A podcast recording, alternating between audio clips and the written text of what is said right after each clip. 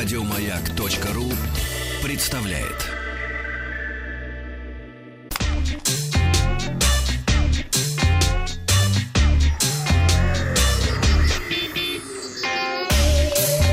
Страна транзистория. Доброе утро. Сетевые источники сообщают нам о том, что компания HMD Global э, до конца апреля анонсирует новый смартфон под э, брендом Nokia. Аппарат Nokia X или Nokia 10, пока что непонятно. По слухам, этот аппарат дебютирует 27 апреля. Презентация состоится в Китае. Ну, а пока мы ожидаем подробностей, я расскажу вам о тестировании смартфона Nokia 7 Plus, э, представленного на выставке МВЦ 2018 в Барселоне в феврале. Ну, а уже в начале этого месяца смартфон официально начал продаваться в России. Сразу скажу, что из всего многообразия представленных Nokia смартфонов 7 Plus мне понравился больше других, о чем я сейчас и расскажу. И уже говорил, кстати. И когда появилась возможность его протестировать, я с удовольствием согласился. Начнем с того, что Nokia 7 Plus это просто красивый и приятный на ощупь смартфон. Корпус изготавливается из цельной заготовки анодированного алюминия сплава 6000 серии. А на конвейере э, фасти проходит алмазную огранку, после чего наносится 6 слоев керамического покрытия, за счет чего и получается мягкая и приятная на ощупь фактура.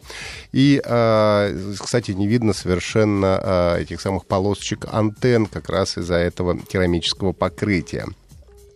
А, телефон комфортно носить даже без чехла, чего я обычно не делаю, потому что не скользит и не норовить выскочить, выскочить из рук. Он доступен в черном и белом цвете. Мне черная версия нравится больше, но это, разумеется, дело вкуса.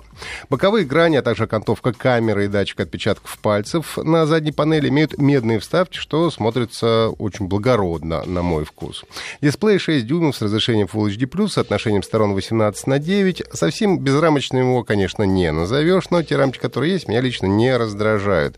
Экран яркий, контрастный, камера с оптикой CEIS с двумя сенсорами на 12 и 13 мегапикселей. Причем один из сенсоров широкоугольный, а второй телевик с двойным оптическим зумом.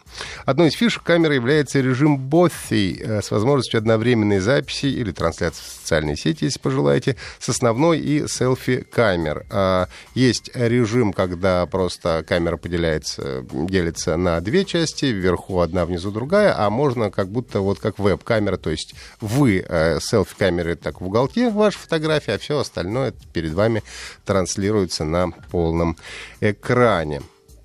Э, Фронтальная камера 16 мегапикселей у нас. Сама по себе фотографирует очень неплохо. Я вообще не люблю селфи-камеры, потому что они и бьютифицируют, и делают черт что, но это неплохая, в том числе в условиях плохого освещения. Она тоже неплохо фотографирует. Так как Note принимает участие в программе Android One, а на Note 7 Plus установлен чисто Android 8.0, а сейчас после обновления уже и 8.1, что означает быструю плавную работу и первоочередное получение обновлений в течение двух ближайших лет после выпуска. Смартфон получил процессор а Snapdragon 660, 4 гигабайта оперативной, 64 внутренней памяти, батарею на 3800 мАч. У меня при средней нагрузке смартфон работал без подзарядки до полутора дней. Ну а если добавить к этому еще поддержку NFC и быструю зарядку, то получаем один из самых сбалансированных аппаратов за свои деньги. При такой же камере, как у текущего флагмана а, компании Nokia 8 Sirocco, Nokia 7 Plus стоит на 20 тысяч дешевле, поэтому если хочется мощный смартфон, но не хочется переплачивать, то возможно, стоит обратить внимание на Nokia 7 Plus. К другим новостям. Компания Sony прекратила производство портативной приставки PlayStation Vita. Я помню, у меня же была Vita, я потом ее племяннику подарил. Об этом сообщил испанское подразделение Sony в ответ на жалобу пользователей э, в Twitter о том, что на местном рынке устройство пропало из продажи, купить его стало совершенно невозможно. А в других странах пока проблем с покупкой э, PlayStation Vita не наблюдается, но, скорее всего, через какое-то время устройство пропадет с полок магазинов по всей Европе. Напомню, что приставка появилась 17 15 декабря 2011 года. В общем-то, уже пожилая она, конечно, не юная приставка. Так долго обычно они не живут. Изначально популярность Vita на родном языке, на родном рынке на японском была очень высокой. Однако спрос со временем стал падать, что тоже неудивительно. Каков э, точно общий тираж Vita, никто не знает. Э, в Sony не раскрывают эти данные. Но последние официальные отчеты за 2013 год говорят лишь о 4 миллионов реализованных консолей. Компания Rambler Group объявила о запуске новой версии портала Афиша. Как полагается в таких случаях, разработчики отчитались, что все стало выше, сильнее, быстрее и так далее. Купить билет в кино на Афише теперь стало проще. Кнопка покупки доступна на каждой странице. Кинотеатры и расписание фильмов можно посмотреть на карте. Новая страница фильма или события включает больше визуального контента. Тут вам и трейлеры, кадры из фильма и так далее. На главной странице теперь отображается полная картина развлечений. Все самое интересное из мира кино, музыки, театра и выставок. Подборка лучших событий от редакции афиши с авторскими приговорами. Это была цитата.